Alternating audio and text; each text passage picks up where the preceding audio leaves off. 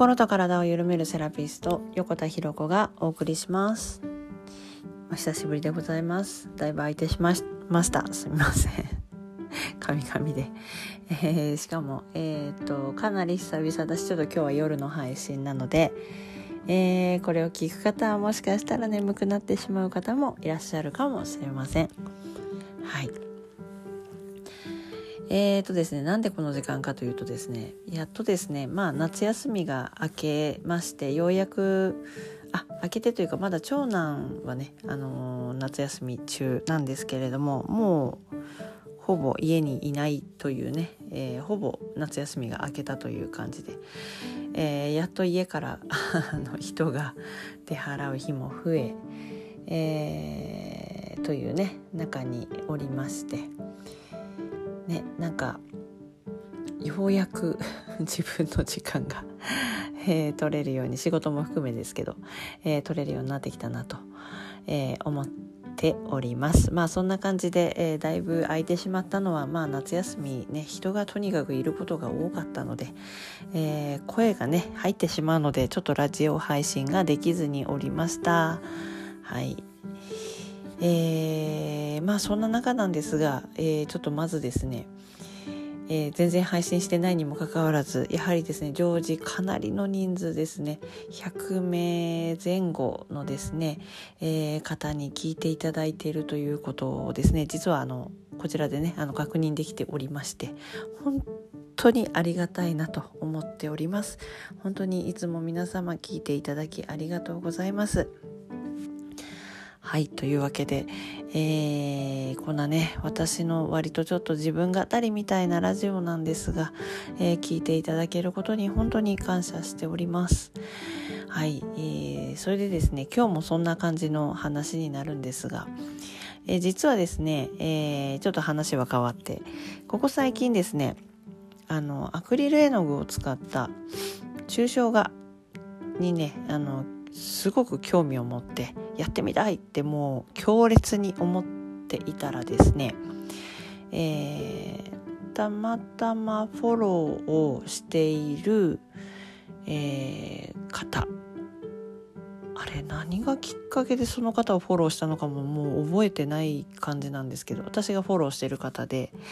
なんかその家の感じとかが好きだったからフォローしたのか、まあ、それもちょっと定かじゃない感じなんですがその方がですねまあ抽象画を、えー、書いてらして販売とかもされてるのかな。でえっと素敵だなと思っていてそしたらですねあの講座を開くというのをですね見まして、えー、すぐに申し込んだんですね。で、えー、まあ申し込むと決めたら、えー、まあそのね今度画材が必要になるわけであ買い揃えなきゃいけないなアクリル絵の具なんて思ってたら長男がもう、えー、美術がないと授業でね美術がない選択してないからアクリル絵の具を処分するということがあって私そのまま丸々と、えー、まだまだ使えるアクリル絵の具のセットをもらえることになったんですよね。で、えー、たまたま気になった文房具屋さんに入ってえー、あそういえばアクリル絵の具のちょっとこの使いたい手法があってでモデリングペーストっていうのを使うちょっとねこうもりっとこう膨らみのある、えー、デザインを作りたかったのでそのペーストが売ってないかねちょうど見たらあったんですね。それもなんかね残り1個とかそんなだったのがまあ手に入りであらもうラッキーと思ってで、えー、チャレンジをしようと思っていたわけなんですけど、えー、たまたまですねまたこれまた友達ですね友人が、えー、塗り絵のねセットをたくさんもらったからあげるねって言われてうちのちびっ子たち2人に塗り絵のセットを、えー、もらったんですよね。えー、すごい可愛い箱に入っていてキティちゃんの可愛い箱に入っててでそれを2セットもらったんですよ。でそれがなんだか普通のなんか色鉛筆とかの塗り絵なんだと思って開けてみたらアクリル絵の具のセットだったんですよ。で画材が一通り揃っていてあの私が欲しくて買おうかなどうしようかな悩んだペーパーパレットっていうのがあるんですけどそれも入っててでペーパーパレットが入ってると思ってでまあとりあえず元にねあの長男からもらったアクリル絵の具セットのパレットが、まあ、あるので、まあ、それと併用して使おうと思って、まあ、とにかくラッキーと思ってで友達にもその話をしてもうありがとうっていうふうにお礼を言ったんですよね。であもうこれはもういろんなタイミングが揃ってるから私はもう書かなきゃいけないんだなと思ってなんでこんな急になんかこう絵の方というかねなんかそういうことをこうやらなきゃいけないのかなって感じだったんですけどまあもともとね美術好きで、えー、まあ、そんなに成績も悪くない方だったかな美術に関しては。で絵描くのとかも好きだったわけなんですよ。で、えー、まあ描き始めてでそれも全然まあインスタグラムとかにねアップするつもりはなかったんですけどいやもうアップしようと思ってアップしたんです。ね、でアップして、えー、そしたらねまあえっ、ー、とまあその描いた絵を見て子供たちも興味を持ってやってみたいってなったのでじゃあ休みの日にやろうっていうふうに言って、えー、あの決まった時間でねあのちょうど土曜日ね午後からやろうと言って夕方からスタートしたんですよね。で子供たちのこう子供たちは子供たちで塗り絵をしたり絵を描いたりとかね自由にこう2時間ぐらい遊んでたんですけど。で私も私で、えーと、123枚描き上げたんです。でそのうちの1枚一番最初の絵が、まあ、私がちょっとね一つやってみたかった手法が、えー、スパッタリングっていう手法。ね、これ私中学の時にやった手法で一番好きなアクリル絵の具の手法であのすごく面白かった記憶があってそれをすごくやりたかったんですよね。で、えー、あのこうなんかね雪が降ってるみたいなパラパラパラみたいななんかその手法が好きでそれをまず今回やりたかったっていうのとそのモデリングペーストを使ってあとペーパーナイフっていうのを使ってですねちょっとまたモリッとした花びらをこう描きたかったんです花を作ってみたかったんですね。っていうのを両方合わせてやってみたかったんですね。であもうこれちょっと頭を無にして思いのままに体が動くままに描いてみようと思って何を描こうかなどうしようかなって考えるんじゃなくて、ま、なんとなくもうピンとくるものだけえ色とかもね全部選んで、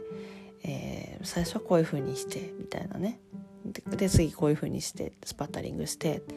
で次は花作ってとかって書いたらあのまあなんか子供たちはすごいみたいな感じで褒めてくれたんですけどあのなんかこの絵見たことあるなみたいな感じになったんですよ。っていう感覚になってなん誰かのやつを真似て描いてるのかまあもちろんね花びらのモデリングペーストを使ったモリッとした花びらに関しては手法その講座の中にあった手法を真似て、えー、描いているわけなんですけどあのめちゃくちゃ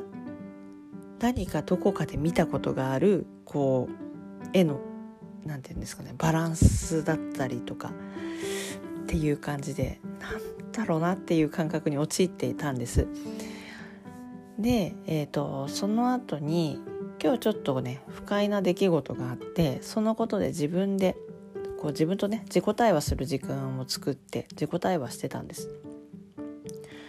であって思い出して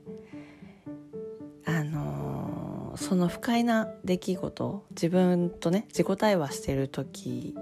のその現象と私が描いた絵がつながりましてでもう本当にまだ子どもの頃の要は傷がですね思いっきり出てきたんですよね。でも何て言うかな。本当に何だろう。もうなんかねすごい嫌な言葉私の中では。本当に嫌嫌だった。でもその絵を描いてる時もなんでこんなに思い出すんだろうっていうぐらいその言われて嫌だった言葉をもうぐるぐるぐるぐる頭の中でループしてて本当に嫌だったんですよね。でそのループしながら描いてるからその当時に書き上げた美術の作品とめちゃくちゃ似てるんですよ。めちゃくちゃ似てる本当に似てるただ当時その書いそうね当時自分が傷ついた時に書き上げたその作品っていうのはもっと明るいすごい色明るい色調なんですけど明るい色調だしすごいカラフルだしっていう感じ。もうなんか見てて割とあったかさっていうのを感じるような絵を描き上げた年齢の頃の出来事なんですけどそうあのー、そうその頃のことをねめちゃくちゃ思い出してもうね本当にうんざりするほどもうね私の中にあったもう傷の一部っていう感じだったんですよね。もう本当にうんざり この言葉がぴったり。でもうそうそそれがもうねそれを思い出すぐらいすごいそっくりな絵を私は描いててで当時の絵もあの明るい色調ではあるんだけどスパッタリングやっててその絵も。で、えっと、今回今日あ今日今回描いた絵も、えっと、お花を3本だけつけてるんですけどえー、その当時書いたのも大輪に咲く花っていうのがテーマだったので、えー、すごいカラフルなお花を描いてるんです当時の私は。で、えー、ただ今回のは白だけの単色のお花が3本だけ。そう。でねもうなんかもう全然あの 昼と夜ぐらい陰と陽ぐらいもうものすごく差があるけどなんかこう似てる。2つともスパッタリングっていう手法を使ってるしベースに色も入れてるし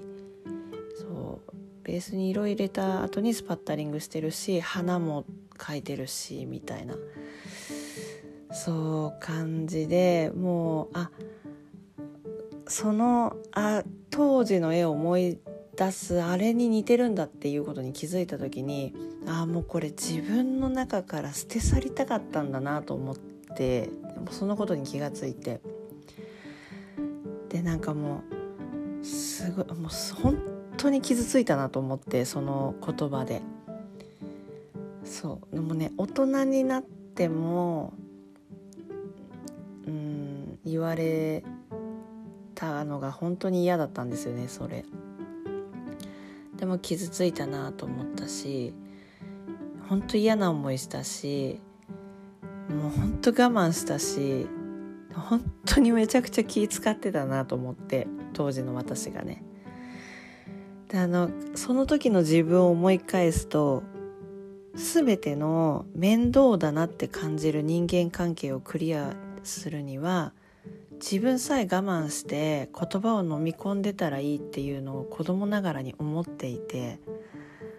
いやめっちゃ飲み込んでたんだなと思って。もちろん、ね、私あの多分結構スパッとこう言葉言うこともあるのであの全部が全部ね飲み込んでたとは限らないけどでもね学生の頃の私はねあんまりやっぱ言わなかったかな。本当に腹立てた時ぐらいは言うけどね。そう。なんか面倒くさいなと思うと言葉飲み込んでたなと思って。だからもうすでにその年齢でそれが備わってたんだなってことに気がついていやだいぶ頑張ってたなと思ってなんか自分が子育てをしてその当時の年齢の自分ってもうすでになんか自分の中ではね何歳でもあのもうなんか大人っていう感覚を勝手に持ってたけどとんでもなくって自分が育てているとやっぱりねその時の年齢の自分って今見れば全然子供だし、うん、自分が親だったら傷ついてほしくないって思うような年齢だからなんかねもう何て言うのかな自分のことなんだけどそのすごい客観的に見た時にいやもう本当に抱きしめてあげたい。もういいよって大丈夫だよって言ってあげたいってすごい思って。そう。だからなんかまあねだから子供って本当に声を上げられないよなってなんかその環境によって。うん。それをに気がついていや多分本当に大人ってなんだろうな大人って時に残酷でというかまあなんだろうそのなんだろうな無意識な言葉に勝手に傷ついてるだけといえば勝手に傷ついてるだけだし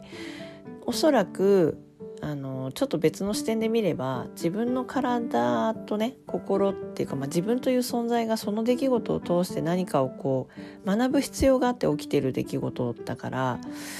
まあ必要な出来事ではあるというかね自分の成長には必要な出来事だったんだと今なら思うんだけどただやっぱりなんかその大人が投げる言葉っていうのってあの特に子供には本当にあの残る根深く。たとえその大したことなかったとしてもいやこれだってねあの全然大したことないんですよ。大したことないんだけど自分の中では本当に嫌だった。っていうねあの言葉だったんですよ。その言葉にめちゃくちゃ傷ついていたしねもうなんか私先生っていう存在も信用していなかったって感じなのでなんだろうね大人って存在をなんなんかまず全く信用してなかったんだろうな。だからなんかすごくね私はこういう大人にはならないっていうなんかそういうのがすごく強い子供だったなって思う。なんかこういう夫婦にはならないとかこういう大人にはならないとかっていうのをなんかすごい思って 育ってたなって。ねなんか今回の絵を描くことであのこれを思い出すっていうのにまあびっくりしたんですけどいや絵って出るんだなと思ってそのなんかなんかねよく子どものなんかそういう心理のテストとかってセラピーとかで子どもの使う色とかであのその心理がね出たりするってあるじゃないですか。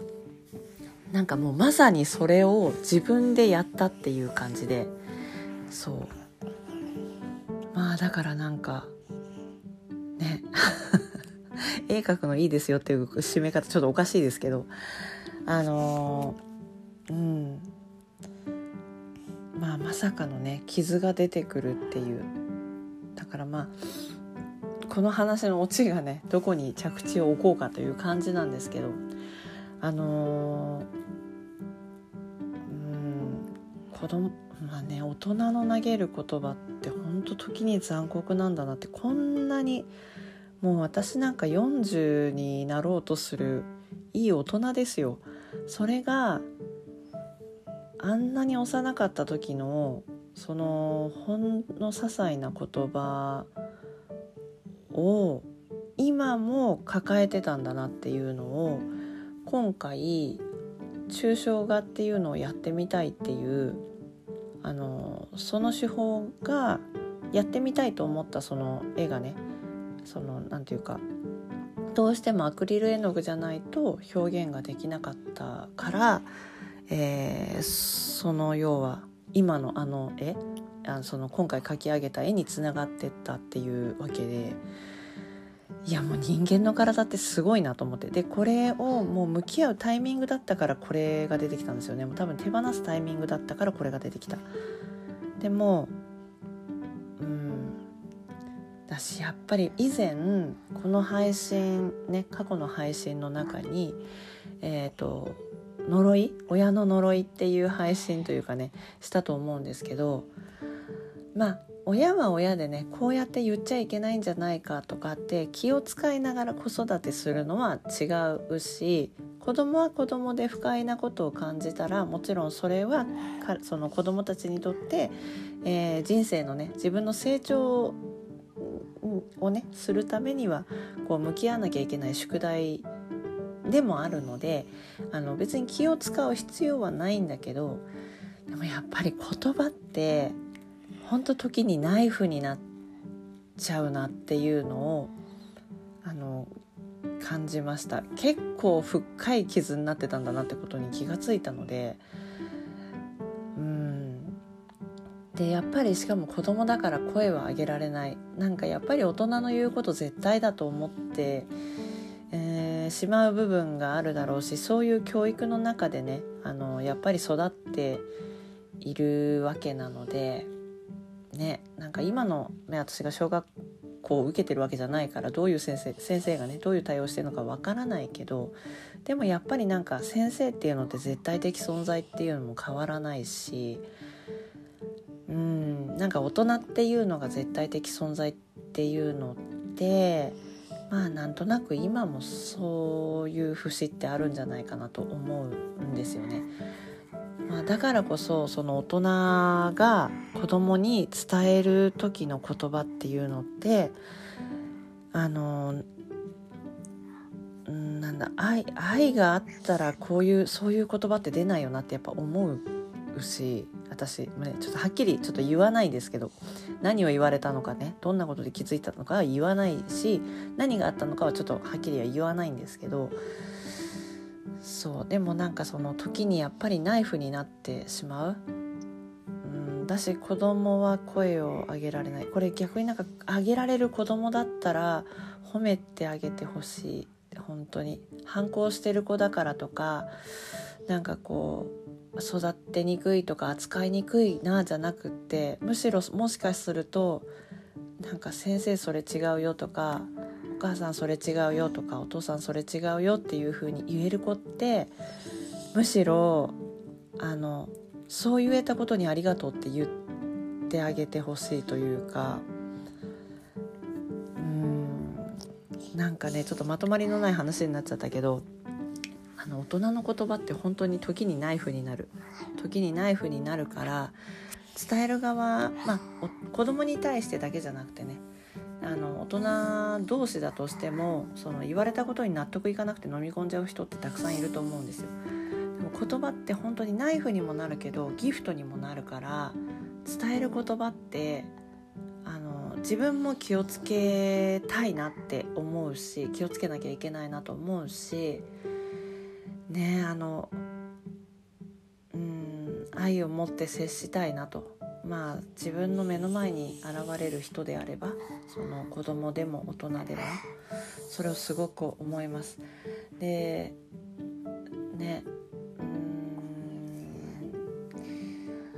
んねなまあなんか難しいけどね。なんかやっぱりいっぱい頭ってこう考えないと出ない言葉もあるだろうし。まあでも直感的に出た言葉を伝えた方がいいとかね。腹にためない方がいいとかいうのもあるからこれが全て正しいよとは一概には言えないんだけどただ一つだけ変わらないのは言葉っていうのはねナイフにもなるし、えー、ギフトにもなる。これだけはねすごく明確になりました私の中で。すごくはっきり分かった。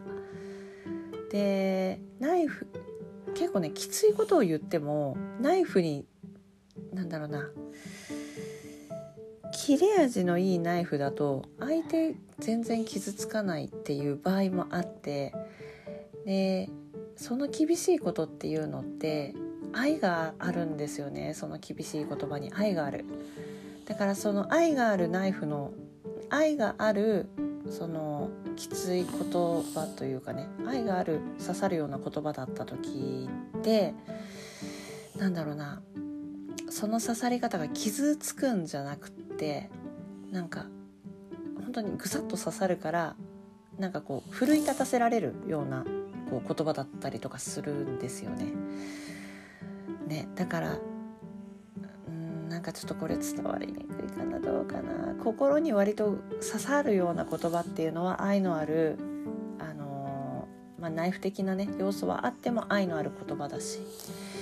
なんか傷つくっていうのはもうねなんか切れ味の悪いナイフなのかもしれないしただのね人を傷つけるためだけのナイフなのかもしれないし。でもなんかこう使い方によっては相手にとってはね心が浄化されるようなねあったかくなるようなギフトになるような、えー、ものにも変わるし使う人によって使い方によって言葉っていかようにも変容するなと思ったのでえー、ねちょっとごめんなさい伝わりづらいかったらごめんなさいなんですけどあのー、ね是非綺麗な言葉をというかねあの自分の中にある、美しい言葉愛のある言葉か。愛のある言葉をね、えー、紡いでいったらいや本当に平和になるよねって思うしみんなが心豊かになるよねって、えー、思ったので急遽深夜なんですが配信いたしました。ね、思わずこれねブログに書こうとも思ったんですけどちょっとまずラジオに配信しようと思って、えー、音声に残しました。それではちょっと重たい話だったんですけれども最後まで聞いていただきありがとうございます